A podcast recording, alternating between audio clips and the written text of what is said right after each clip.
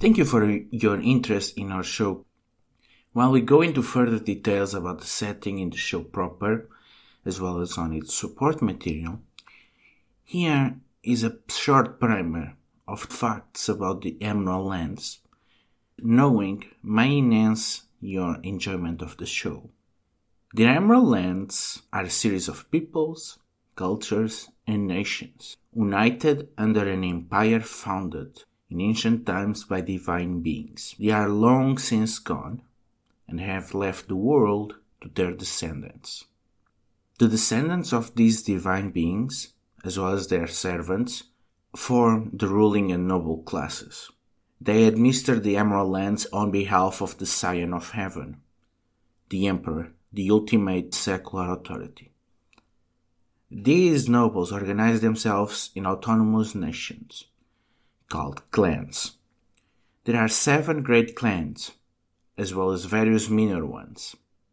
Clans are constituted by one or more samurai families. These are administrators and warriors, with their own unique culture and way of life.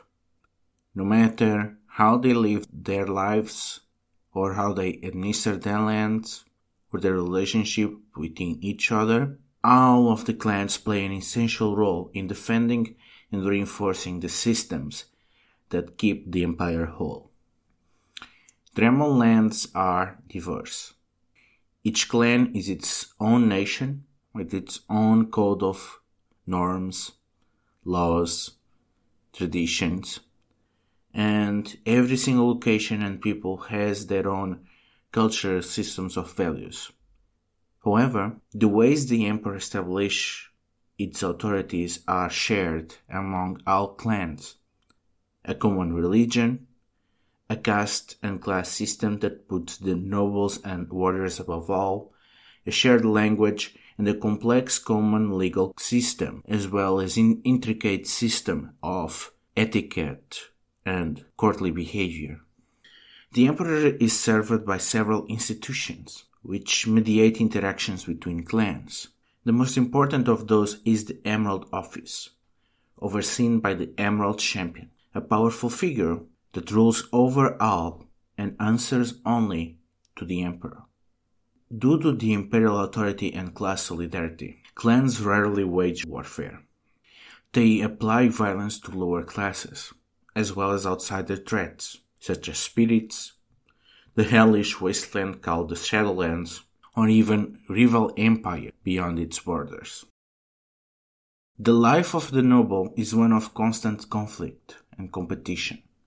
Samurai are more often than not rivals than friends, as they are often challenging each other as they try to secure economic and social privilege, acquire titles and office, or gain fame and respect through warfare, duels, and elaborate displays. The social order is maintained by local lords on behalf of the Scion of Heaven.